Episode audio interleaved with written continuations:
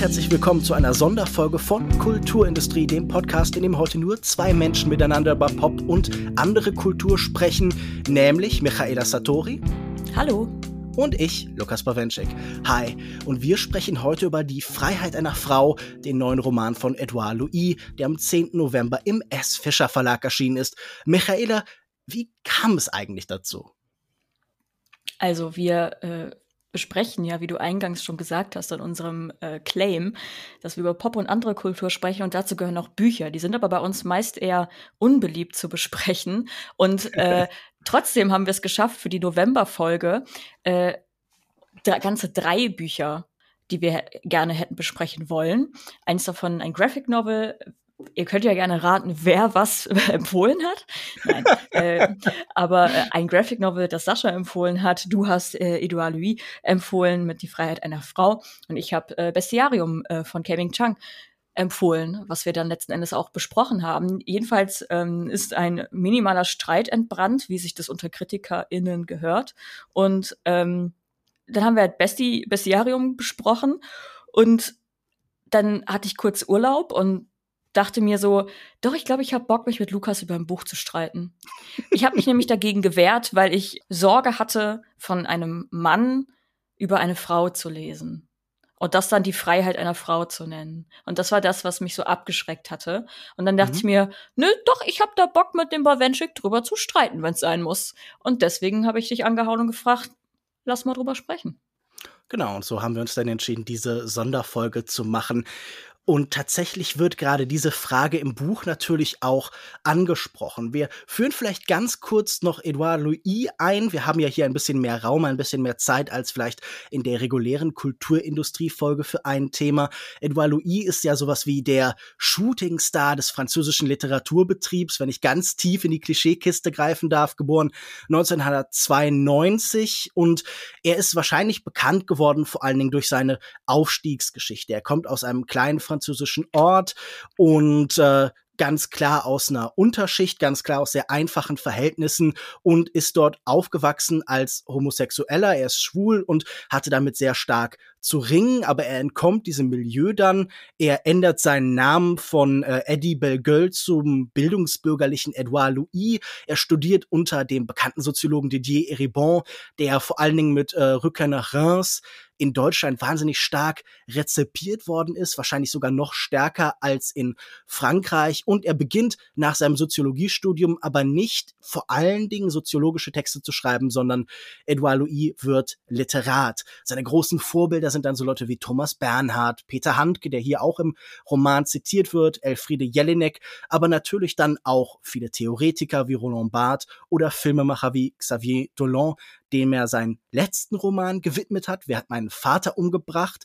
Ähm, der wird gerade in Deutschland in verschiedenen Theatern aufgeführt, zum Beispiel auf der Berliner Schaubühne mit ihm selbst in der Hauptrolle bekannt geworden. Ich habe es ja gerade schon angedeutet, ist er mit Das Ende von Eddie, seinem äh, ersten Roman in Deutschland, glaube ich, 2014 äh, erschienen und der beschreibt eben diese Aufstiegsgeschichte. Und das Interessante ist, dass er in drei von diesen vier Romanen, die er bis jetzt geschrieben hat, seine Aufstiegsgeschichte erzählt, nur immer aus leicht anderen Perspektiven. Das Ende von Eddie ist der erste Versuch. Er schreibt aus seiner Perspektive. In Im Herzen der Gewalt erzählt er eine andere Geschichte. Er ist, als er schon in Paris lebt, von ähm, einem algerischen Migranten vergewaltigt worden und erzählt von dieser traumatisierenden Erfahrung und auch die von den politischen Implikationen, die diese Situation natürlich mit sich bringt. Und in Wer hat meinen Vater umgebracht, erzählt er diese Geschichte aus der Perspektive seines Vaters, also die seines ähm, seiner Flucht in Anführungszeichen aus der Arbeiterklasse, aus einfachen Verhältnissen. Und jetzt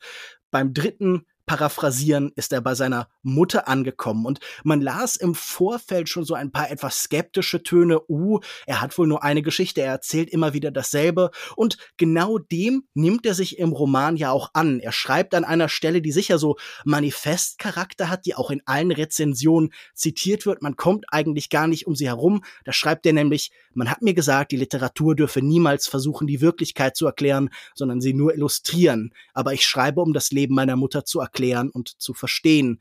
Man hat mir gesagt, die Literatur dürfe sich niemals wiederholen, aber ich will immer dieselbe Geschichte erzählen, immer wieder darauf zurückkommen, bis sie Fragmente ihrer Wahrheit durchscheinen lässt, ein Loch nach dem anderen graben, bis zu dem Augenblick da etwas von dem durchsickert, was sich dahinter verbirgt. Was ja ganz interessant ist, wir haben gerade über Bestiarium gesprochen in unserer Hauptfolge, wo ja auch gebuddelt wird nach verlorenen Wahrheiten, nach der Beziehung zur eigenen Vergangenheit. Er schreibt weiter, man hat mir gesagt, die Literatur dürfe niemals Gefühle zur Schau stellen, aber ich schreibe nur, um Gefühle hervorquellen zu lassen, die der Körper nicht ausdrücken kann.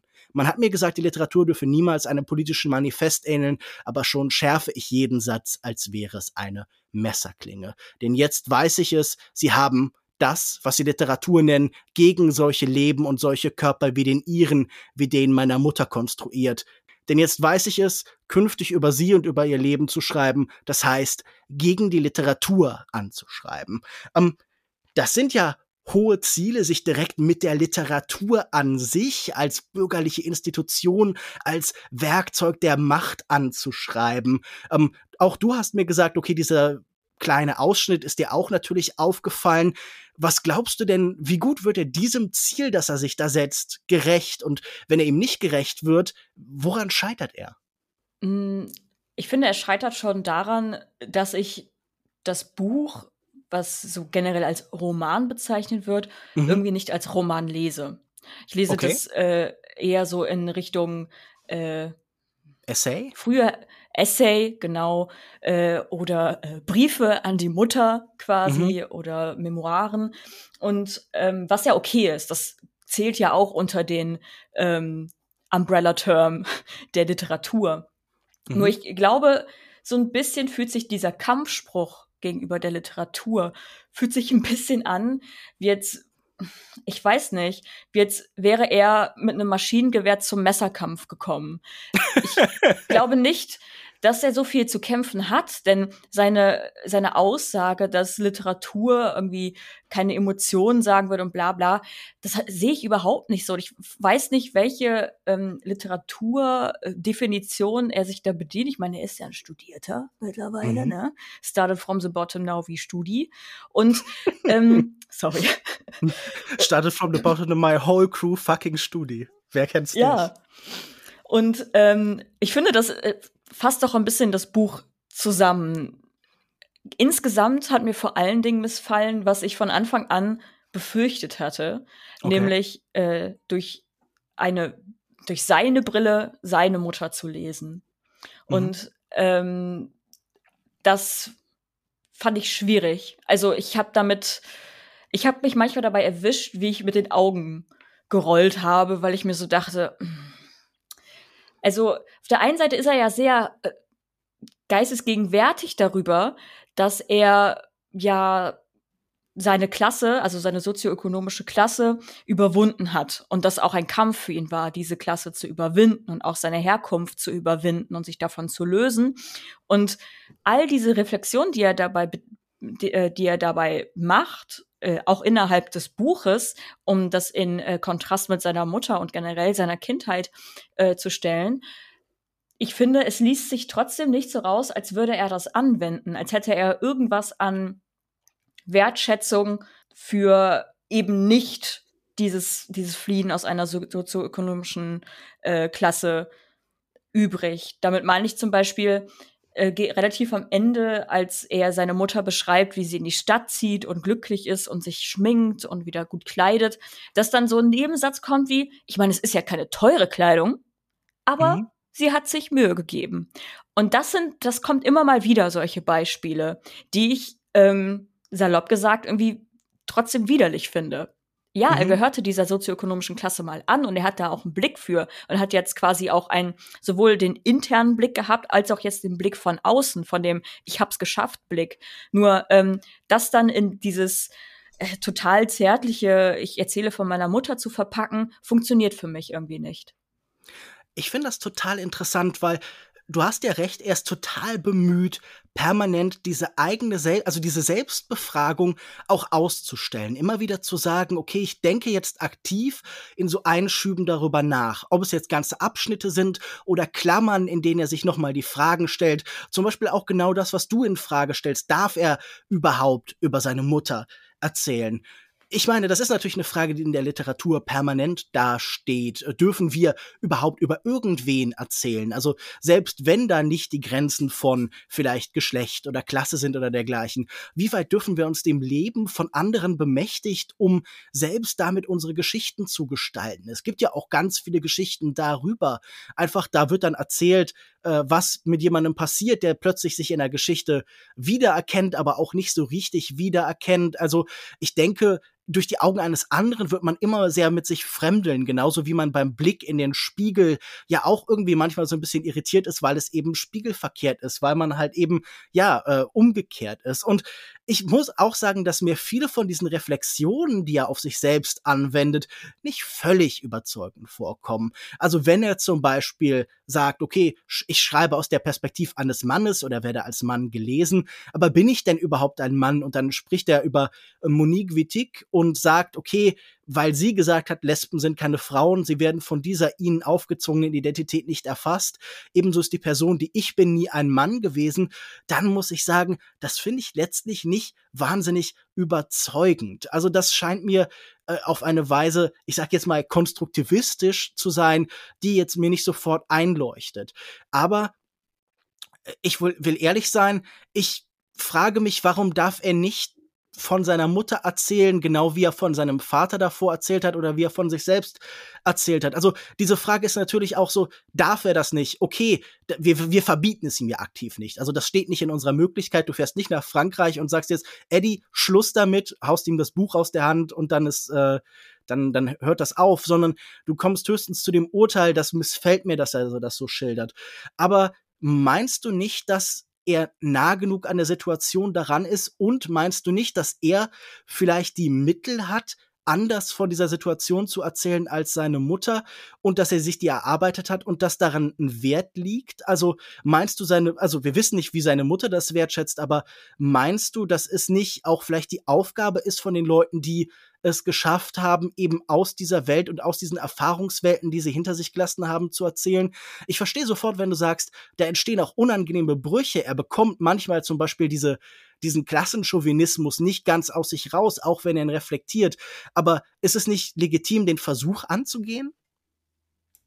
Ja, das ist durchaus legitim. So. Und ich hatte auch die Hoffnung, dass ich in meiner ähm, initialen Abneigung, also einfach diesem, diesem Fakt, okay, das ist eins Mann und er schreibt über die Freiheit einer Frau. Mhm. Man muss noch Mutter. mal sagen, der Originaltitel, äh, der französische, ist vielleicht ein bisschen besser, denn der heißt im mhm. Original Combat et Métamorphose d'une femme also ähm, Kämpfe und Verwandlung einer Frau.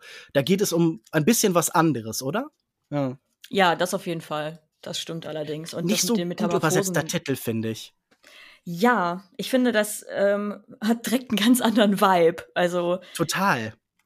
Ja, ich glaube, mit dem anderen Titel hätte ich auch nicht sofort zu Bauchschmerzen bekommen. Jedoch ähm, das Zitat, was du auch eben meintest, also was ist ein Mann, Männlichkeit, Macht, die Gemeinschaft mit anderen Jungen, all das hatte ich nicht. Und dann zitiert er eine ähm, äh, feministische Theoretikerin und Philosophin, dass Lesben keine Frauen seien außerhalb des Kontextes. So. Mhm. Ähm, ich traue ihm schon zu, dass er es vielleicht richtig verstanden hat. Ich selber bin damit nicht äh, bekannt, nur dass ich finde, das ist trotzdem etwas plump. Also er legitimiert sich ja selber, indem er sagt, ähm, ja, ich bin Mann, ich kann das aber trotzdem alles einschätzen, weil ich fühle mich nicht so. Weil anhand dieser äh, fünf Merkmale sehe ich mich nicht gesellschaftlich als Mann. Mhm. So, aufgrund seiner Sexualität, aufgrund dessen, dass er so der Außenseiter war und ausgeschlossen wurde und ähm, ja, diese schlechte Kindheit hatte. Das finde ich aber so nicht richtig. Also, das ist manchmal ein bisschen so, also ja, er darf darüber schreiben, es ist ja aber genauso fraglich, wie wenn ich als nicht-Mutter über die Leiden einer Frau schreibe, äh, über einer, einer Mutter schreibe mit mhm. fünf Kindern und oder einer alleinerziehenden Mutter mit fünf Kindern beispielsweise. Das kann ich machen.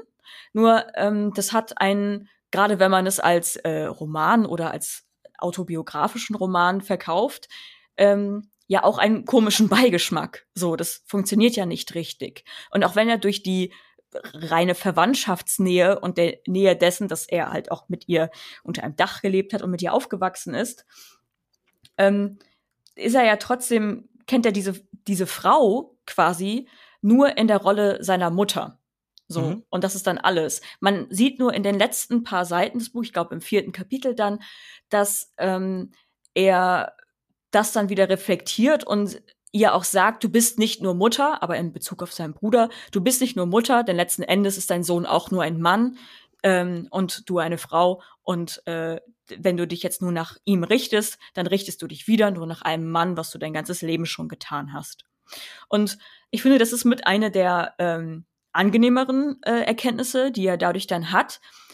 Gefühlt hat er sie aber auch nicht so richtig auf sich angewandt. So, weil er mhm. dann ja wieder sagt, er sei kein Mann, laut dieser Definition. Es ist so ein bisschen so ein Hin und Her. manches legt er sich für mich ein bisschen zu sehr zurecht, als dass er sich die Legitimation gibt, äh, darüber schreiben zu können ich verstehe sofort, dass man damit hadert, dass er da so Legitimationen aufwirft. Da frage ich mich auch, hätte er das, das überhaupt gebraucht? Wäre es nicht vielleicht wirkungsvoller gewesen? Er hätte einfach geschrieben und hätte das Urteil oder die Diskussion um darf er das oder nicht, dem Zuschauer oder halt dem Leser überlassen. Das frage ich mich ohnehin oft, also ob es so sinnvoll ist, dieses permanente Relativieren der eigenen Position immer so mit einzugliedern. Also das frage ich mich immer, wenn Leute zum Beispiel sagen, ja, aber das ist nur meine Meinung. Da denke ich dann auch oft, ja, wessen Meinung soll das denn sonst sein?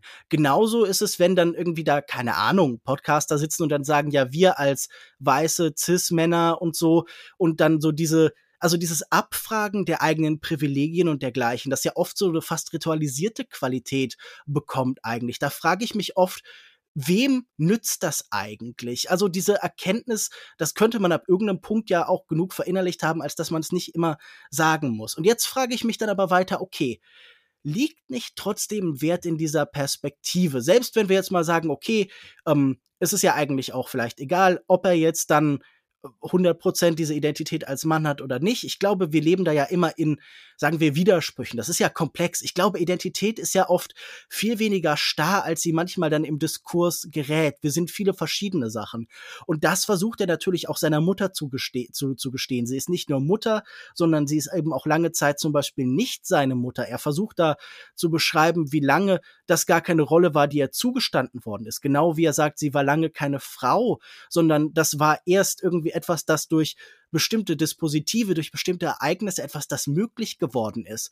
Und letztlich scheint es mir darum zu gehen, zu sagen, hey, wo finden wir Möglichkeiten zusammenzukommen? Wo finden wir Positionen außerhalb einer Mehrheitsgesellschaft, die uns beiden geschadet hat, um miteinander ins Gespräch zu kommen? Weil es geht ihm ja ganz stark darum, dieses Gefühl, Teil von einer unteren Klasse zu sein, arm zu sein, das lähmt die Menschen auch. Das materielle Verhältnis wird irgendwie soziale Wirklichkeit, das strahlt so nach außen und das sorgt dafür, dass manche Sachen gar nicht gedacht werden können, dass bestimmte Erfahrungen gar nicht gelebt werden können, sondern dass man ganz eng manchmal bleibt. Und er fragt sich, was sind die Perspektiven, was sind die Situationen, in denen wir aus diesen engen Grenzen, die uns diese Lebensverhältnisse setzen, entkommen können. Und ich glaube, all diese Versuche, sich von der Identität zu lösen, ist immer der Versuch, jemandem zu begegnen und zu sagen, hier ist nichts, das uns klar voneinander trennt. Jetzt lass uns schauen, was uns verbindet und wie wir zusammen in irgendwie eine Welt kommen können, für eine Welt kämpfen können, in der es uns und Menschen wie uns, die in irgendeiner Form an den Rand gedrängt werden, besser geht. Und das scheint mir tendenziell schon ein, ein, ein sinnvolles, ein zielführendes Projekt zu sein, oder? Ich finde einige der ähm, Punkte, die er nennt, ich finde ich auch völlig legitim. So, also auch die ständige mh, hm, Auseinandersetzung eben mit dieser Klasse und der äh, Erklärung, warum seine Mutter so ist oder so gelebt hat, wie sie gelebt hat, was die, ähm, was ihre Umstände waren, warum beispielsweise sie bei dem einen Mann weg ist, dann den nächsten hatte und ähm, dann auch noch irgendwann Zwillinge ge gebärt hat, obwohl sie die eigentlich gar nicht wollte. Und ja, immer sie wieder. die Spirale eingesetzt und hat trotzdem diese Zwillinge bekommen. Und das war wohl auch gerade finanziell ein ganz besonders bitterer Schlag eben. Genau, also sogar bis dahin, dass sie eigentlich sogar die Schwangerschaft beenden wollte, nur mhm. sich dann von ihrem damaligen Mann, also dem Vater der Zwillinge, hat reinreden lassen, dass äh, der plötzlich ähm, naja, äh, dazu gefunden hat, dass äh, Abtreibung Mord sei. Und, ja, obwohl er nicht religiös ist, was ja ganz genau. Spannendes genau. ist. Also das ist etwas, das, ähm, und ich meine, hier merkt man, glaube ich, auch sofort diesen soziologischen Blick. Er überlegt halt, okay, woher kommt diese spezifische Ablehnung zum Beispiel von Abtreibung? Sie scheint nicht nur aus einer religiösen Perspektive zu kommen, sondern es scheint etwas in keine Ahnung, einer Konstruktion von Männlichkeit zu liegen, die das automatisch ablehnt als Verlust von Kontrolle oder so. Also ich finde, an solchen Bruchstellen hat er schon immer wieder interessante Beobachtungen, interessante Fragen aus diesem, aus dieser Perspektive des Soziologen heraus. Genau, und die kommen dann halt immer so in diesen Nebensätzen. Und ich finde, genau in diesen Nebensätzen, ähm, wo er das quasi beschreibt, finde ich ihn mit am stärksten. Also wo mhm. er es sich wo er es nicht so doll aufdrückt. So, es gibt nämlich auch Momente, wo er eben diesen Soziologen auch doll raushängen lässt, was ja sein gutes Total. Recht ist. Ähm, nur, das ist dann für mich immer so, es ist doch ein Roman, oder, Eddie? Ist es nicht ein Roman? Und ähm, dann finde ich für mich, da möchte ich nicht unbedingt sonderlich viel über soziologische äh, Theorien reden oder ähm, mir da irgendwas erklären lassen oder das direkt eingeordnet bekommen.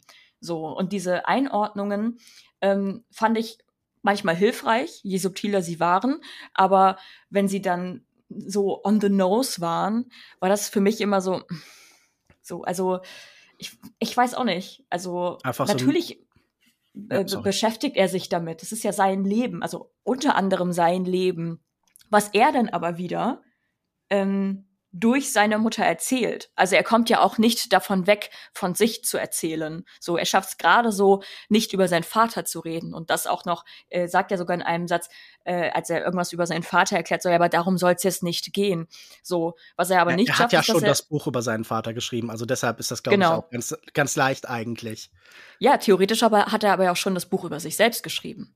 Und äh, trotzdem schafft er es ja nicht, sich selber dann darin auch noch zu inszenieren. Und ich sage bewusst das Wort inszenieren, denn wie er sich selber darstellt, ähm, ist meist eher, du hast es eben so dieses ähm, sozialchauvinistische, glaube ich, genannt, finde ich, passt das schon ganz gut als Wort. So ein wenig überheblich und auch das reflektiert er manchmal, dass er ein arroganter Scheißer war und ja. ähm, es ihm peinlich war, seine Mutter mit in die Schule zu nehmen oder zu ihr sogar gesagt hat, so benimm dich, äh, benutz richtige Wörter und so und verletzt sie ja dadurch auch. Und das, diese Geschichte erzählt er auch. Nur, um dann am Ende des Buches wieder ihren Kleidungsstil zu kritisieren, dass das nicht teure Klamotten seien, aber immerhin hat sie Kleidung angezogen. So, das sind so Sachen, ja. da, ja, diese, Konsequen ich, diese Inkonsequenz nervt mich ich verstehe total, was du meinst. Auch ich äh, hadere manchmal total mit dieser Beschreibung von Armut, die er aufbietet, weil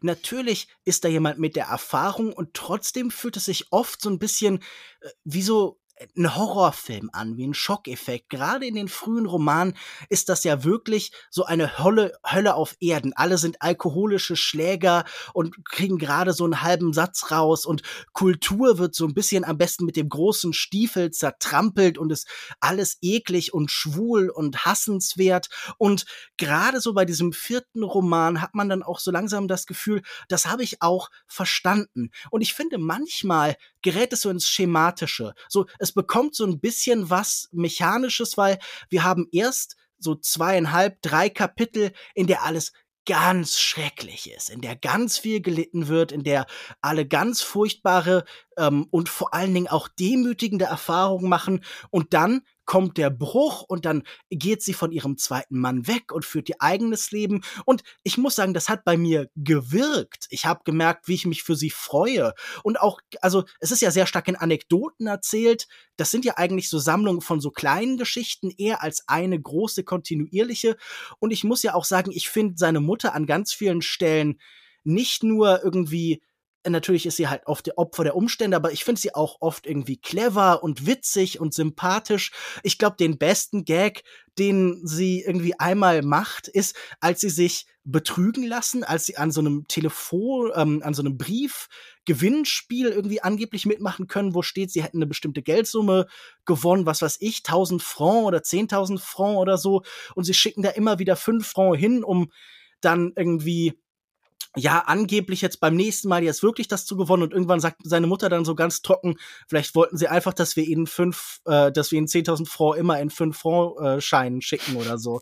Und das ja. fand ich, da, also da musste ich lachen. Ich habe das Buch, ähm, jetzt kann ich ein bisschen was über mein Privatleben verraten, für Leute, die das interessiert. Ich habe das meiner Freundin, während sie Animal Crossing gespielt hat, vorgelesen, das ganze Buch tatsächlich in einem Rutsch. Und da mussten wir beide sehr lachen. Das war irgendwie eine sehr schöne Szene eigentlich.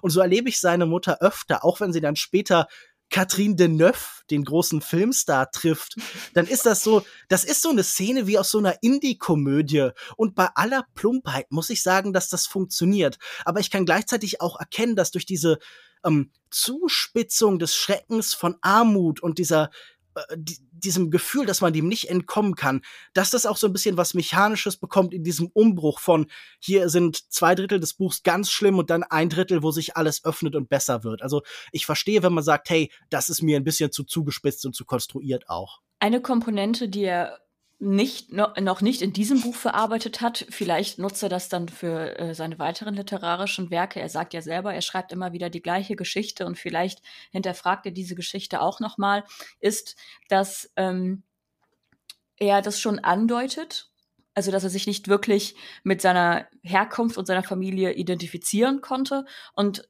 ähm, dass eben diese Momente, die er mal Zeit mit seiner Mutter verbringen konnte und auch ihre Zuwendung erhalten hat, ähm, er sich sehr gerne daran erinnert und ähm, das mhm. schön findet. Und eben, wenn man aus solchen sozioökonomischen Hergründen, Hintergründen kommt und auch äh, so viele Kinder hat und dann auch noch äh, in Armut lebt, äh, ein ähm, ja Alkoholiker äh, Mann hat, der einen schlägt oder betrügt und alles, dann bleibt auch oft wenig Zeit für die Kinder und auch für die Zuwendung zu den Kindern. Und ich meine, er beschreibt, wie er seine komplette Schullaufbahn, also das sage ich jetzt nicht, um das zu pauschalisieren, ähm, und äh, sondern ich spreche auch teils aus Erfahrungen. So und ähm, das Ding ist, er, er schreibt ja auch, wie er es in seiner Schulzeit extrem lange, ich glaube bis zur Uni oder sowas oder zum Gymnasium, wenn ich das richtig verstanden, ich glaube Uni oder so, geschafft hat, dass seine Mutter nichts von seiner Schullaufbahn mitbekommt, also zu keinen Elternabenden kommt und zu keinen ähm, Treffen, weil äh, es ihm halt unangenehm ist, wie seine Familie ist. Ja, er schreibt, er hatte eine Furcht davor, du könntest mich erkennen. Nicht in Bezug nur auf die Homosexualität, sondern auch auf so Sachen wie gute Noten. Und er mhm. beschreibt das ganz interessant mit so einem Bild. Es gibt ja immer diese klassische Szene in Hollywood-Filmen. Das Kind steht auf der Bühne und macht irgendeine Show und die Eltern kommen nicht. Und das ist so in diesen, so in diesen 80er und 90er Familienkomödien ist das so ein ganz tragischer Moment. Und er schreibt so ein bisschen, seine Kindheit wäre eigentlich andersrum gewesen. Er hatte immer gehofft, dass sie nicht auftauchen und schreibt das dann sogar genauso, als hätte ich meine ganze Kindheit im Grunde andersherum gelebt. Genau, und eben in dieser Stelle, äh, weswegen mich ja so wundert, warum ich das Buch gar nicht so gut fand, in dieser Stelle habe ich mich äh, damit sehr identifizieren können, um aus meinem mhm. Privatleben zu sprechen. Ähm, viele Aspekte seiner Kindheit und seiner Erziehung und auch ähm, was seine Mummy-Issues angeht, da ähm, erkenne ich vieles wieder. Und deswegen mhm. hatte ich zwischenzeitlich auch gehofft, ähm, also beziehungsweise gemerkt, wir haben da sehr viele Gemeinsamkeiten, was das angeht. Und trotzdem fehlte es mir dann, ähm, auch diese Gemeinsamkeiten mit ihm zu fühlen oder zuzulassen. Ich war trotzdem irgendwie genervt von ihm. Also genau das, was er beschreibt, dass er, ähm, dass es ihm, dass er es besser fand, je weniger seine Mutter von ihm mitbekam. Mhm. Ähm, genau das kenne ich auch. Also bis hin zu diesen ähm, Eltern nicht sagen, dass irgendwelche Aufführungen sind oder ähnliches. Und äh, das heißt, ich kann mich da sehr gut reinversetzen und verstehe auch, welche Mechanismen da sind. Denn de facto, wenn man das jetzt so rauslesen möchte, wurde er ja nicht nur in seiner Kindheit von seinem Umfeld einfach gemobbt und misshandelt. Äh, er wurde aber auch von seinen ähm, engsten Beziehungspersonen, also von seinen Eltern, einfach nicht gesehen. Also nicht mhm. nur, was seine Sexualität angeht, sondern was auch sein Mobbing angeht oder seine Talente oder seine ähm, Intelligenz, seine, ähm, sein alles, seine Emotionen vor allen Dingen. Also dass die Eltern nicht merken, dass dein Kind depressiv ist oder suizidal, ähm, so wie er es mhm. halt beschreibt. Das spricht ja für diese emotionale Vernachlässigung.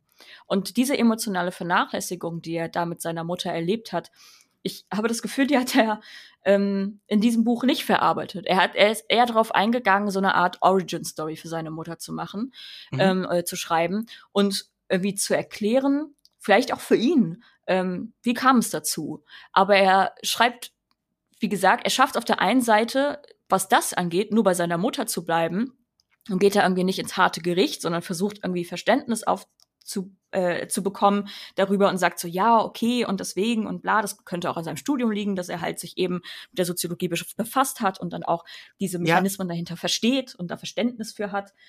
Glaubst ähm, du, dass diese ganze soziologische ja. Sprache manchmal bewusst eingesetzt wird, um Distanz zu schaffen? Also, dass die fast Voll. vielleicht so ein Coping-Mechanism ist? Also, dass man überall da, wo es schmerzhaft wird, die Analyse drüber setzt, weil äh, ich meine, das kenne ich dann wiederum aus persönlicher Erfahrung, dass überall da, wo man vielleicht in seinem eigenen Leben an seinen eigenen Fragen nicht ran will, dass man da dann vielleicht mit Intellekt rangeht, dass man das bewusst rationalisiert.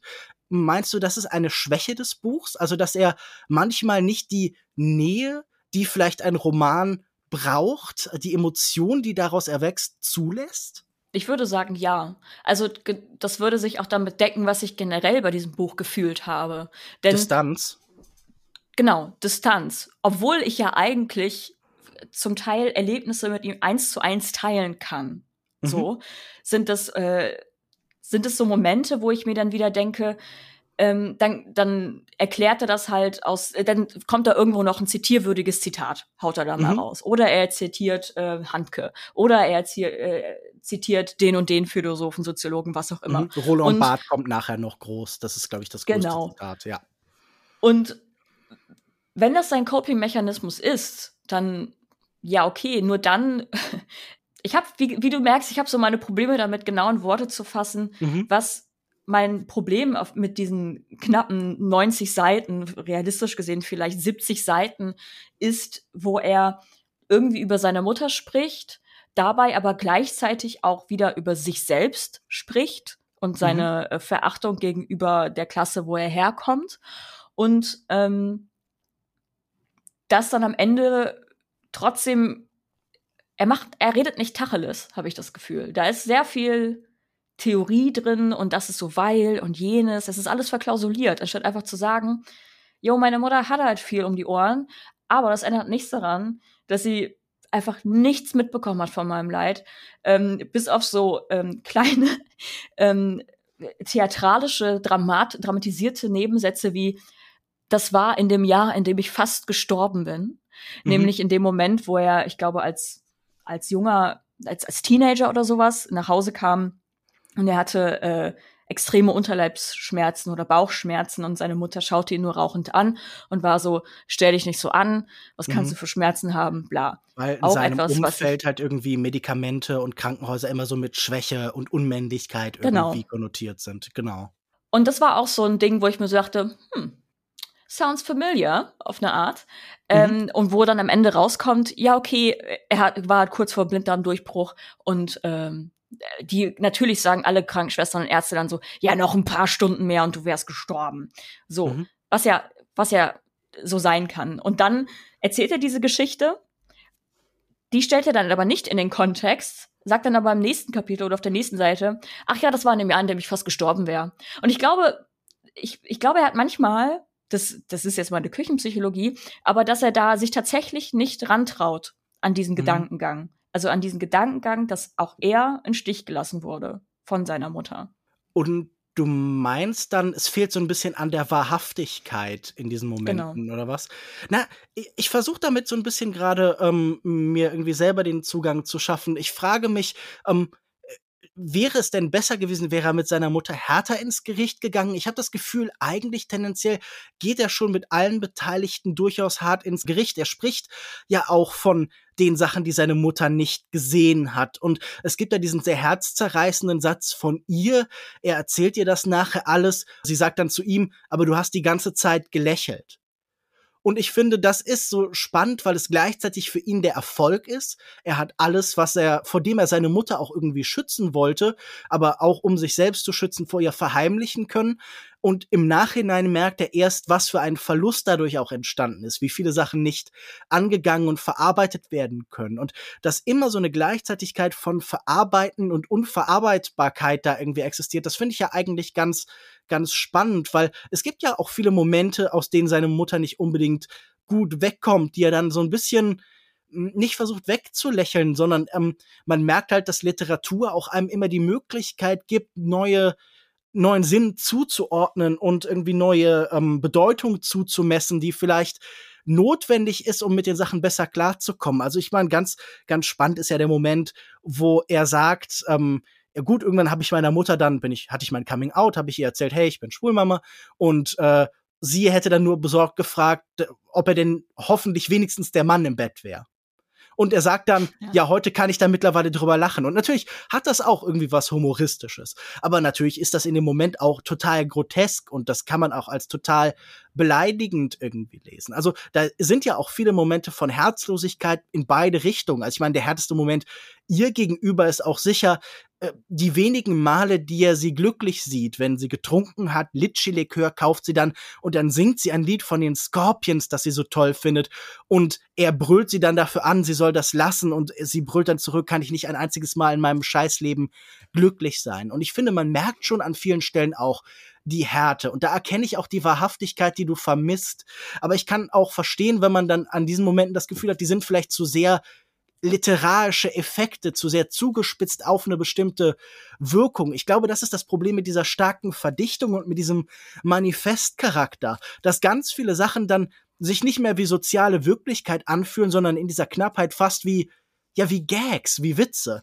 Und ich verstehe sofort, dass das einen irgendwie, also dass diese kurzen Anekdoten, die dann auch so auf dieses literarisch zugespitzte sind, wie du da ja schon so bemängelt hast, dass einen das stört. Aber ich fand viele von denen einfach ja effektiv genug. Das ist vielleicht tatsächlich so ein bisschen wie eins seiner Vorbilder Xavier Dolan, bei dem ich auch oft denke, der hat auch das Problem, dass er auf dieses ländliche Quebec, aus dem er entkommen ist, so ein bisschen mit Verachtung blickt und man sich manchmal fragt, so, war die Landbevölkerung jetzt wirklich so scheiße zu dir als Homosexuellem, dass du sie so behandeln musst, dass sie alle so groteske Monster sind? Und wo ich mich auch frage, musst du Wirklichkeit die musst du die Wirklichkeit so überhöhen, dass man sie kaum noch wiedererkennt, sondern dass das alles bunte Spezialeffekte sind?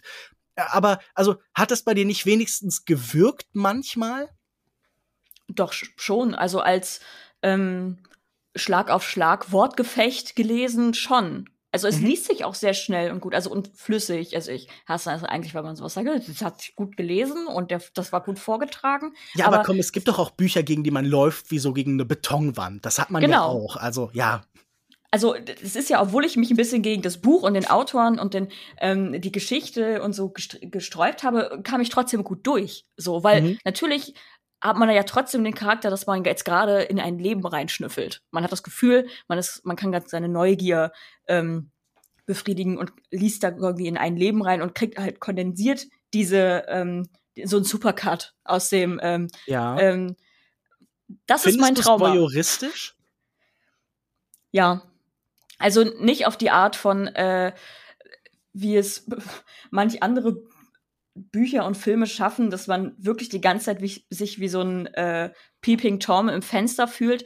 Es ist für mich eher, das ist das, was du auch bemängelt hattest, dass es so am Anfang so sehr plakativ Leid und Ekel mhm. und Hass und so ist. In, in dem Fern, also ich habe manchmal beim Lesen kam mir so ähm, der, der Begriff des ähm, Torture-Porns quasi. Mhm. Oder, Oder Misery Porn, das gibt's ja Misery auch. So Miserabilismus genau. hat man im Kino oft zum Beispiel, ja. Genau. Und daran habe ich mich manchmal so erinnert gefühlt. Und ähm, mhm. weswegen das dann so in diese voyeuristische Schiene reingeht. Ich wollte übrigens noch eine Anmerkung machen, nämlich ja. auf äh, sein Outing bezogen, dass seine Mutter ihn ja daraufhin als Antwort fragte, ob er wenigstens der Mann sei. Ähm, ich fand diese, äh, natürlich ist das äh, eine ähm, elendige Frage, die man dann als homosexuelle Person äh, gehört bekommt.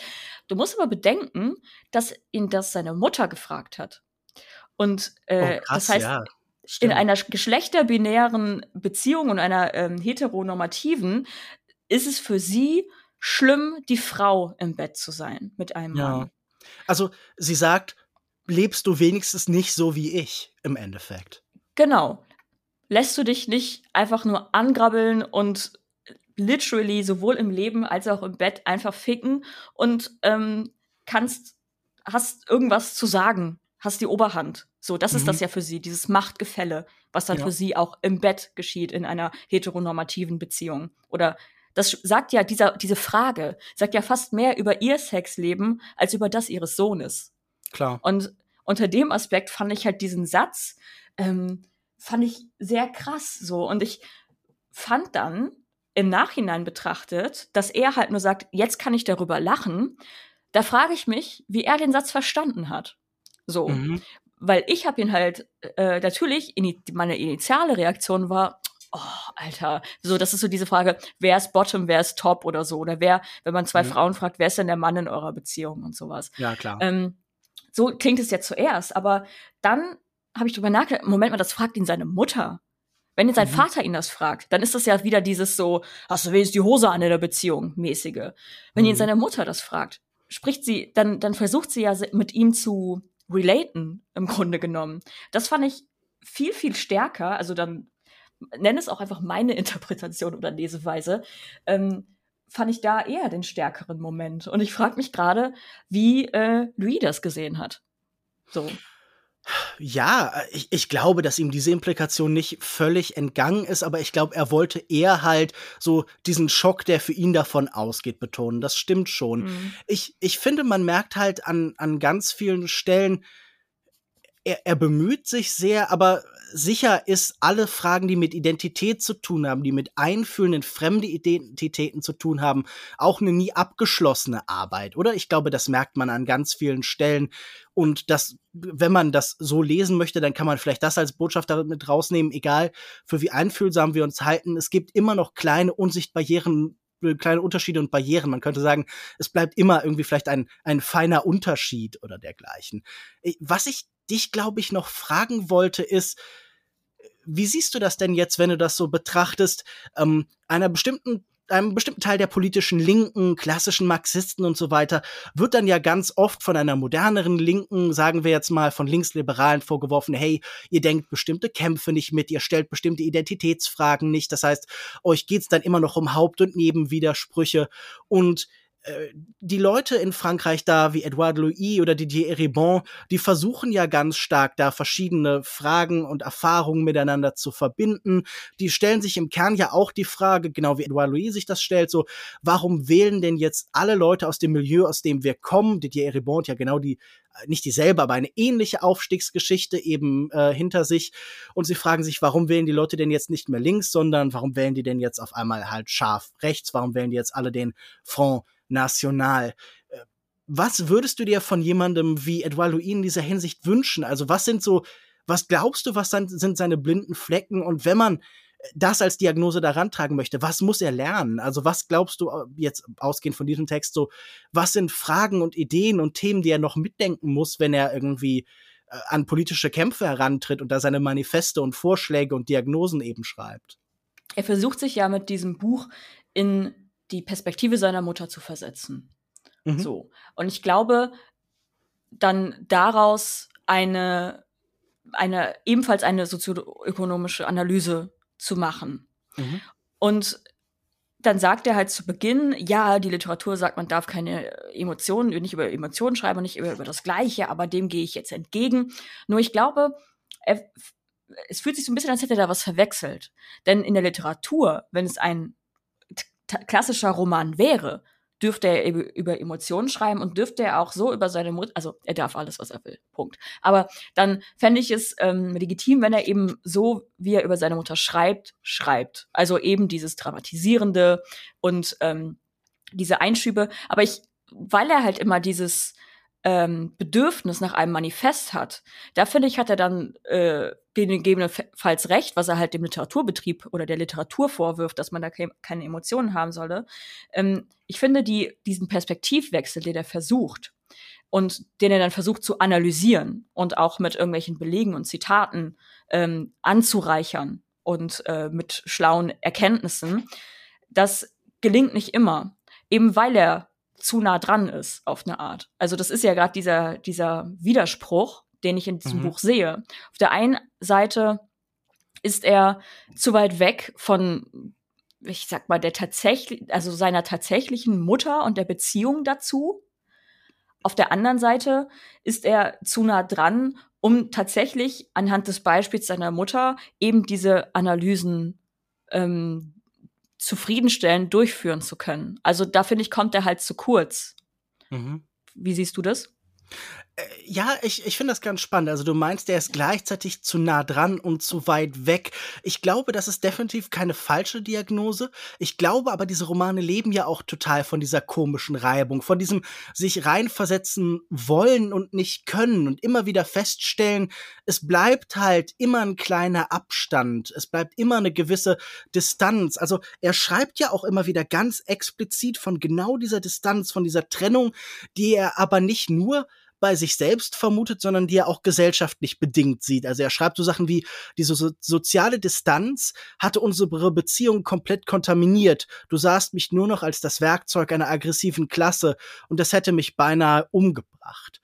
Und das ist ja eigentlich spannend, dass er ähm, all das immer feststellt, aber ganz nicht davon wegkommt. Und ich glaube, das bestätigt ja auch so ein bisschen in Teilen seine Analysen, oder? Dass immer noch irgendwas Gesellschaftliches da ist, was nicht letztgültig Beziehungen klappen lässt zwischen Klassen. Also, dass sie immer noch was trennt, auch wenn sie dieser Welt ebenfalls entkommen ist. Also, ich meine, so mhm. ein ganz wichtiges Vorbild für ihn, ein ganz wichtiger Bezugspunkt ist ja Pierre Bourdieu.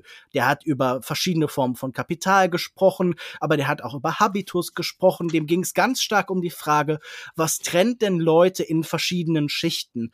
Und ich finde eigentlich, diese Analysen gelingen ihm dann doch ganz gut. Es ist vielleicht an manchen Stellen zu sehr einfach Bourdieu so reproduziert und paraphrasiert. Also wir denken an dieses ähm, Kapitel, wo er dann ganz gegen Ende mit seiner Mutter in ein Restaurant geht und dass dann eine Unsicherheit, wird sie das überhaupt genießen können oder fühlt sie sich von dieser Klassenlogik dieser Welt irgendwie so total eingeschüchtert, hat sie da Angst vor?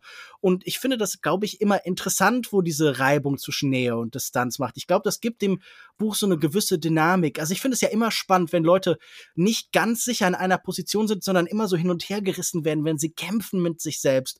Weil ich habe das Gefühl, das ist halt was ungemein Menschliches und das ist auch was dann vielleicht Wahrhaftiges, weil ich weiß nicht, wie du die Welt erlebst. Auch ich hadere total oft mit dem Leben zwischen verschiedenen Positionen, zwischen verschiedenen Haltungen. Ich bin manchmal so in diesen Kreisläufen in meinem Kopf gefangen, wo ich endlos das Für und Wider oder die Zugehörigkeit zu einer Seite ermesse und mich dann so im, im Kreis drehe. Und jetzt kann man immer wieder streiten, sollte jetzt Kunst im Allgemeinen dahin gehen und das alles aufbrechen und mir sagen, nein, jetzt haben wir hier einen Raum, in dem wir sagen können, so ist es und nicht anders, egal ob es wahr ist oder nicht. Oder sollte Literatur, sollte Film, sollte Malerei genau diese Kämpfe abbilden. Und ich denke, dass sich beides ist legitim, solange da irgendwie was Interessantes bei rauskommt. Und ich muss sagen, ich hatte auch jetzt bei aller Kritik, die ich an diesem Buch hatte, dann doch wieder viele Momente, wo ich gedacht habe, boah, spannend. Und gerade diese so zugespitzten literarischen Sätze, wo du manchmal mit den Augen gerollt hast, ähm, da fand ich schon einige dann tatsächlich irgendwie ganz gut. Also dieses Verknüpfen von persönliche Erkenntnis, die aber auch irgendwie soziologische Erkenntnis ist.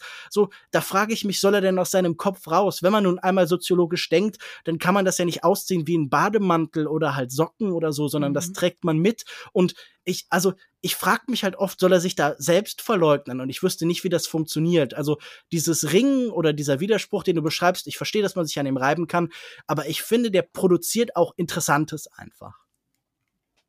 Ja, und ich meine, er das, was er ja gut versteht ähm, in, in seiner Analyse, auch in der Beziehung zu seiner Mutter oder zu seinem Milieu und dann seinem Ausbruch aus eben diesem Milieu, ist, dass diese Trennung ja schon bei der Kommunikation beginnt. Er redet mhm. ja auch davon, dass er ähm, zum Studium wegzieht und äh, oder fürs Gymnasium wegzieht und es da schon beginnt, dass er halt so hohe, also ganz hohe Wörter benutzt und ähm, mhm. Bukolisch, die, wo seine Mutter ihn sogar drauf noch. Genau, und sogar seine Mutter darauf, äh, ihn darauf anspricht und sagt so, kannst du mal bitte aufhören, so zu reden, was ist mit dir? Und ähm, das ist ja genau das, wo es anfängt. Und das ist ja auch das, wo eben dieses Problem besteht, dass äh, diese Klassen miteinander reden können. Es scheitert schlichtweg an der Kommunikation. Denn auch oft beobachte ich in Diskussionen, dass man nicht dieselbe Sprache spricht oder sich auf mhm. das gleiche Level begibt. Denn die, die schon ein paar Level drüber sind, die sehen es nicht mehr ein, sich ein paar Level nach unten zu begeben, weil sie denken, die, äh, dass natürlich eine gewisse Präzision durch Fachbegriffe oder ähnliches ausgedrückt werden kann.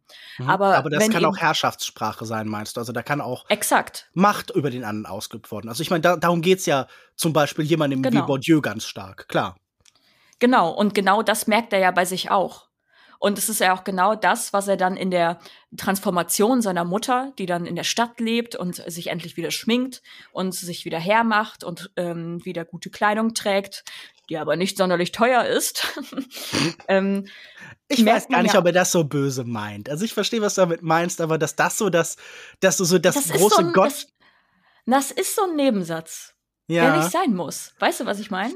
Du meinst, der ist letztlich so entlarvend. So im Subtext kommt dann wieder raus, so diesen Klassenantagonismus, der er jetzt in sich trägt, bei aller Reflexion treibt der nicht raus. Ja, gut. Das aber ist, ich meine, das, das, ist, ist ja wie wenn ich sage, das ist aber ein schöner Pulli, Lukas. Hm. Ist aber ein Baumwollgemisch mit Acryl drin, oder? Ja. Äh, ich, ich fürchte sogar nett. wirklich.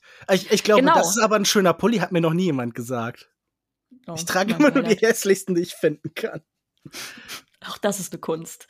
Ähm, was ich noch sagen wollte, ist, dass eben, äh, dass er am Ende zwar beschreibt, dass er sich aufrichtig für seine Mutter freut, dass und er auch ihr Glück spürt und ihr Glück hört, wenn sie ihn anruft und sagt, sie hat es endlich geschafft, sich zu trennen. Sie lebt jetzt in der Stadt und sie lebt ihr eigenes Leben und hat nicht mehr ähm, diesen ja, Struggle quasi. Sie hat trotzdem keine Freunde und irgendwie keine Connections, äh, mhm. ist also trotzdem auf eine Art einsam. Also hat genau das Gegenteil von dem, was sie vorher hatte. Vorher immer buchstäblich Full House und jetzt halt auf sich allein gestellt, aber sie, sie wird glücklich und, und wirkt auch frei in ihrer, ihrer Metamorphose, wie mhm. er es mhm. auch oft nennt. Das Ding ist aber, was mir aufgefallen ist, dass er auf der einen Seite diese emotionale Ebene hat, dass er sich für seine Mutter freut. Auf der anderen Seite hebt er vor allen Dingen, ist für ihn das, also hebt er vor allen Dingen hervor und ist für ihn das allergrößte ähm, äh, die, die, äh, die allergrößte Errungenschaft, dass sie ähm, nun andere Wörter verwendet, das, was er merkt, dass sie wieder sich schminkt und sich kleidet, dass sie, ähm, dass sie jetzt liest, weil sie äh, festgestellt hat, Fernsehen ist wirklich scheiße. Und dass er eher stolz mhm. ist aus, auf eben diese Dinge. Also, dass sie sich seinem Milieu versucht anzunähern. Auf der anderen Seite schaut er sich das an, wie wenn man halt wie wenn ein Elternteil sein kleines Kind anschaut, das jetzt ähm, schon, das jetzt irgendwie einen ganz krassen Satz gebildet hat und man sich so denkt, ach guck mal, schon ganz große Wörter. Und so fühlt mhm. es sich manchmal an. Denn dieser Satz, wo, wo sie halt ähm, sagt, Fernsehen ist wirklich scheiße, ich glaube ich, als äh, auf der vorletzten Seite, sie hat sich im Supermarkt Liebesromane gekauft. Punkt. Sie wollte mhm. nicht mehr Fernsehen. Sie, die meine ganze Kindheit lang jeden Tag ferngesehen hatte. Fernsehen ist wirklich scheiße in Anführungszeichen. Also, das heißt, da hat man auch wieder, das fühlt sich manchmal an wie backhanded Compliments, so ein bisschen herablassend. Mhm. Dieses, sie kauft sich im Supermarkt Liebesromane. Also die Buchhandlung hat sie noch nicht entdeckt und auch keine Hochliteratur. Aber mhm. jetzt hat sie endlich ein Buch für sich entdeckt und hat verstanden, Fernsehen ist scheiße, obwohl sie ihr komplettes Leben dann Fernsehen geschaut hat. Also er lobt sie eher oder freut sich auch eher für sie, dass sie es seiner Meinung nach geschafft hat auf dem richtigen Weg ist, sich eben aus diesem alten Milieu, sich von diesem alten Milieu zu trennen, was er ja auch geschafft hat. Und ich finde, darin ähm, schwingt für mich so eine Art Überheblichkeit mit, die es mir wieder kaputt macht. Ja, also wie gesagt, ich, ich würde das überhaupt nicht irgendwie ablehnen, sondern ich verstehe total, was du meinst. Und ich habe auch immer so ein gewisses Unbehagen dabei gefühlt, wie er so diese alte Welt beschreibt und die Differenz da. Das verstehe ich total. Weißt du, du hast am Anfang dieses Drake-Zitat gehabt, hier started from the bottom. Und ich muss tatsächlich, erstaunlicherweise musste ich beim ersten Mal lesen schon total an diese klassische Rap-Geschichte denken, diese Aufstiegsgeschichte, da, oder? Die da immer wieder erzählt ja. wird und ein neuer Teil, den wir heute immer haben. Jeder deutsche Rapper wird früher oder später auf seinem Album sagen, dass er seiner Mutter ein Haus kauft. Oder das ist irgendwie so ein ganz wichtiger, wenn du irgendwie Marrow hörst oder so, irgendwann geht es darum, dass seiner Mutter ein Haus gekauft wird. Und so ein bisschen klingt das für mich auch. Das ist auch Teil so ein bisschen in literarischer Form, in der hochkulturelle Form alles, was er hier beschreibt, von dem Angeben mit Statussymbolen, von dem Angeben, damit das geschafft zu haben. Und ich finde das auf so einer gewissen Weise ähm, interessant, weil wir würden ja irgendwie in der Diagnose jetzt bei zum Beispiel Rap hingehen und fragen uns so, okay, hat man da nicht ganz stark irgendwie diesem ganzen System zugestimmt und folgt der ganzen Logik des Kapitalismus und sagt, jetzt guck mal, jetzt bin ich ganz oben? Oder erkennen wir daran auch vielleicht jemanden aus einer unteren Schicht, der jetzt irgendwie ganz stolz sagen kann, guck mal, ich habe dasselbe geschafft wie irgendwie die Großen da oben auch und sieht man da vielleicht eine subversive Kraft drin, sieht man darin eine An Aneignung und eine Übernahme von Kontrolle. Und ich finde ja tatsächlich spannend, dass so eins der zentralen Zitate von Roland Barth, das er übernommen hat, ja eines ist, in dem es ganz stark darum geht, hey, vielleicht müsste das Ziel sein, so diese Luxusgüter von denen ganz oben zugänglich zu machen, als Lebenserfahrung zu machen für die ganz unten. Also ist da nicht irgendwie eine subversive Kraft drin? Und ich glaube, das versucht er auf jeder Ebene zu machen. So, guck mal, hey, so meine Mutter, die vorher ganz unten war, nimmt jetzt immer stärker teil an der Welt, die da oben ist und äh, da, damit macht er auch greifbar, hey, das ist möglich. Das passiert nicht durch so eine klassische neoliberale Aufstiegsgeschichte, durch irgendwie Selbstverbesserung, sondern das muss möglich gemacht werden auf verschiedenen Ebenen. Also zum Beispiel in einer politischen, in einem politischen Kampf, aber auch eben dadurch, dass wir anfangen, Sprache und den Umgang miteinander zu analysieren und zu schauen, wo sind diese Barrieren, die wir im Klassenwesen, ähm, in der Klassenstruktur irgendwie schaffen. Und ich glaube deshalb, so, es geht ihm ja auch ganz stark zu reflektieren, was sagt er da eigentlich. Und ich glaube nicht, dass er das, meinst du, ihm rutscht das so durch? Also meinst du, dieser, dieser Chauvinismus, den man da mit reinlesen kann, ist nicht eigentlich gemeint als, ähm, guck mal, wie weit die schon ist, irgendwie so ein aufrichtiger Stolz, aber auch ein Bewusstsein dafür, dass, also äh, er schreibt davor die ganze Zeit ja, wie schwer das ist. Und wenn man mhm. irgendwie so ein Bewusstsein hat für das Problem dahinter, bleibt das dann derselbe Chauvinismus zwischen den sozialen Schichten, ähm, der da vorher war? Also ich habe da auch keine endgültige Antwort drauf. Ich grübel da nur irgendwie, weil ich ich ich habe das einerseits so erlebt wie du, andererseits frage ich mich, ob es nicht ganz anders gemeint ist halt. Ich glaube, dass wenn er eben diese diese diese gemeinen meiner Meinung nach gemeinen Nebensätze so sagt, dann meint er die nicht explizit gegenüber seiner Mutter. Er wird einfach diesen Ekel nicht los, den er vor dieser, vor diesem mhm. Milieu hat, aus dem er kommt. Und das ist ja nicht nur, das sagt ja auch mehr über ihn aus als über seine Mutter. Denn ja, es ist auch ein Selbstekel, oder? Es ist ein Ekel genau. von dem, so, das, es gibt ja dieses Zitat, wir hassen niemanden mehr so sehr, wir hassen niemanden so sehr wie den Menschen, den wir vor zehn Minuten waren oder so, oder vor genau. drei Jahren. Weißt du, so, wie jemand, also so, äh, keine Ahnung, der, der Zorn des Apostaten, also die Frustration von jemandem, der gerade etwas entronnen ist, da drauf. Also wer weiß, wie er in fünf Jahre darüber schreibt, wenn er noch mehr Distanz zu diesem Milieu hat, ob er da vielleicht noch mal gnädiger sein kann, ob vielleicht dann auch dieser Ekel und dieser Zweifel verschwindet. Ja, ich glaube, es ist einfach noch zu frisch. So, also, mhm. dass er ja aus diesem Milieu raus ist, das ist ja gerade mal zehn Jahre her, circa, plus minus. Ja, genau. Und ähm, das ist ja keine Zeit, wa? Und ich, ich glaube halt, es ist auch schwierig, diesen Ekel loszuwerden. Auch wieder da, aus persönlicher ähm, Erfahrung so. Also ich komme auch aus einem Arbeiterhaushalt und da konnte man nichts mit einem kleinen kreativen Kind anfangen. So. Mhm. Und dann ist es natürlich schwierig, wenn man sich selber nicht mit seinem Milieu identifiziert, aber das Milieu einen auch nicht aufnehmen kann, weil es einen nicht versteht oder halt nicht versteht, was, was man von einem will. So. Und äh, das ist natürlich schwierig zu erkennen und katalysiert sich halt natürlich erstmal in Abneigung, auch vielleicht gegenseitige Abneigung, dass man sich so denkt, so, ich kann mit euch nichts anfangen, ihr könnt mit mir nichts anfangen, lass mich in Ruhe. Mhm. So. Und eben da rauszukommen und dann komplett in den Analysemodus zu gehen, ist schwierig, weil eben der Schmerz dann manchmal noch zu tief ja. sitzt. Und ich glaube, das ist bei ihm halt auch immer noch der Fall. Dass, Und wie gesagt, er ist zu, noch zu nah dran. Auch?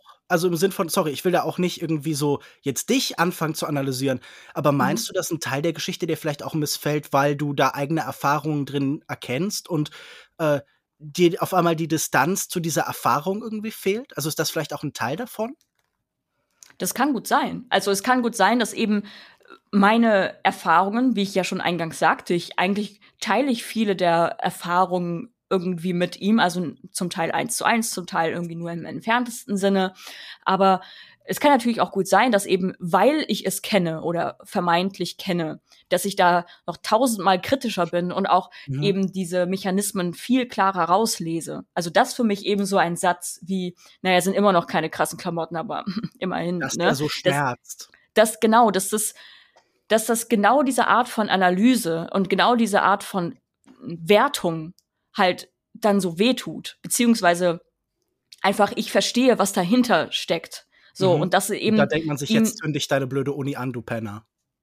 Genau, und dass er quasi zu dem wird, was gatekeept, was genau eben diesem Milieu, aus dem er herkommt, was es diesem Milieu auch schwer macht, da überhaupt reinzukommen. Denn er sagt ja. doch selber, dass er, Hi. als er raus wollte, es er komplett sein altes Milieu zurücklassen musste. Ja, und er so. schreibt doch sogar an einer Stelle, war ich der Körper geworden, den ich gehasst hatte, oder? Also genau. er schreibt, glaube ich, genau das auch, ja. Genau. Und ich glaube, das ist äh, genau der Punkt, so, dass er dass er jetzt über dieses Milieu spricht, über das er herkommt, aber mit einer Verachtung, die ähm, verständlich ist, wirklich vollkommen verständlich. Nur die sich dann unfair gegenüber seiner Mutter anfühlt, mhm. über die er ja hier schreibt. Hätte er jetzt über eine x-beliebige Frau oder einen x-beliebigen Mann geschrieben oder hätte er es bei seinen autobiografischen, also bei seinen Ich-Erzählungen irgendwie belassen, also dass er über sich selber schreibt oder ähnliches, dann hätte ich es eher verstanden. Aber das ähm, dann in so ein, ja, es ist so zärtlich und über seine Mutter schreiben und so, so lese ich das nicht. So, ich mhm. lese das eher, dass er ähm, anhand seiner Mutter nochmal ins Gericht mit seinem Milieu geht. Ja, ich, ich glaube auch, das ist irgendwie so ein Widerspruch, den wir auch nicht ganz auflösen können, sondern da hat man einen, einfach einen unterschiedlichen Blick darauf. Aber ja. äh, ich meine, das kann natürlich auch total einfach mit unseren persönlichen eigenen Erfahrungen zu tun haben. Ich hatte tatsächlich das dann stärker so gelesen, wie es dann wahrscheinlich auch große Teile des bürgerlichen Feuilletons gelesen haben, nämlich als eine sehr zärtliche Geschichte mit einem inneren Ring verbunden, der versucht, das zu reflektieren. Aber da sieht man dann auch, dass vielleicht auch da dann es immer sinnvoll ist, dass es da noch zusätzliche Stimmen gibt. Und ich glaube, das würde er auch sofort unterstreichen. Und ich glaube, das ist ja auch das, wonach er eben in äh, seinem Zugang irgendwie immer sucht. Aber ich glaube, ganz werden wir diese Aporie jetzt und hier nicht auflösen können. Ich denke, wir können vielleicht so langsam zum Ende kommen. Die Frage, die ich mich natürlich, äh, die ich mir natürlich stelle, ist, was meinst du denn über welches Familienmitglied schreibt er als nächstes? Irgendeins der, äh, der Geschwister? Ja, wahrscheinlich über seinen dicken Gamer-Bruder, der ähm, sein komplettes, Bock, ja. Äh, der einfach bis er 18 war zu Hause war, nur ein Zombie war, laut eigener Aussage, und dann irgendwann, weil Mutti nicht mehr bei ihm war, es irgendwie geschafft hat. So, das würde mich tatsächlich ja. interessieren, weil auch das etwas ist, was ich aus meinem Milieu und vielleicht auch aus meinem äh, näheren Umfeld äh, kenne. Ähm, ja, das kann ja. ich mir gut vorstellen. Aber Einfach dann müsste er ja Kontakt. Seiten Genau, ja. aber er müsste ja Kontakt mit denen halten. Und ich glaube, wenn er das macht, dann wird man die, wird es nur so Ver Verachtung triefen aus den Seiten. Das wäre natürlich spannend zu sehen, was dabei herauskommt. Es wäre natürlich schwierig, wenn er jetzt dann auf einmal klingelt Edouard Louis bei dir und äh, will mit dir reden und du bist so, okay, brauchst du das für ein Buch? Nein, nein, Ohne nein, Scheiß, nein, ja. nö, nö, klar. Also da wäre ich, glaube ich, so. Also, äh, Familienmitglieder von Edouard Louis, wenn der bei euch klingelt, seid vorsichtig, vielleicht hat er nur vor, euch für Literatur zu gebrauchen. Das Ergebnis davon ist ambivalent. Das sehen wir am Fall der Mutter. Mal sehen, ob das nächste Mal dann 30 Seiten über League of Legends im Roman vorkommen oder nicht. Ähm, dann sage ich nochmal, Michaela, danke, dass du dir die Zeit genommen hast, mit mir über den Roman zu reden, auch wenn er dir in Teilen so sehr missfallen hat. Aber in, ja. also ich meine, es war ja nicht nur eine schlechte Erfahrung, oder? Ich habe das Gefühl, das war nee. zumindest irgendwie was, was dich an vielen Stellen so auch, was dir nahe gegangen ist tatsächlich, was ja auch nicht nur schlecht ist, oder? Ja, total. Das ist ja auch meine Meinung bei Filmen, dass wenn ich einen Film hasse, also nicht, weil er schlecht gedreht ist oder sonst irgendwas, sondern weil ich wirklich Ekel empfinde oder weil ich eine Empfindung habe, eine Emotion habe, dann ähm, kann ich den Film vielleicht sagen, ich finde den Film scheiße, aber das ist ja auch eine Emotion. Und äh, ich würde nicht sagen, dass ich das Buch scheiße fand. Ich würde aber sagen, dass ähm, ich da wahrscheinlich noch ein paar Tage drüber nachdenken werde und ähm, das insofern einfach eine Auseinandersetzung war mit Dingen, die mir irgendwie bekannt sind und ja, ich fand's gut. Also ich bereue es nicht. Und ich äh, danke dir, dass du mit mir diese Folge aufgenommen hast und dir meinen Rant angehört hast. Sehr gerne, immer wieder, das weißt du doch. Die Freiheit einer Frau, übersetzt von Hinrich Schmidt Henkel, ist bei S. Fischer erschienen. Äh, 96 Seiten kosten 17 Euro. Und äh, vielen Dank fürs Hören. Tschüss. Tschüss.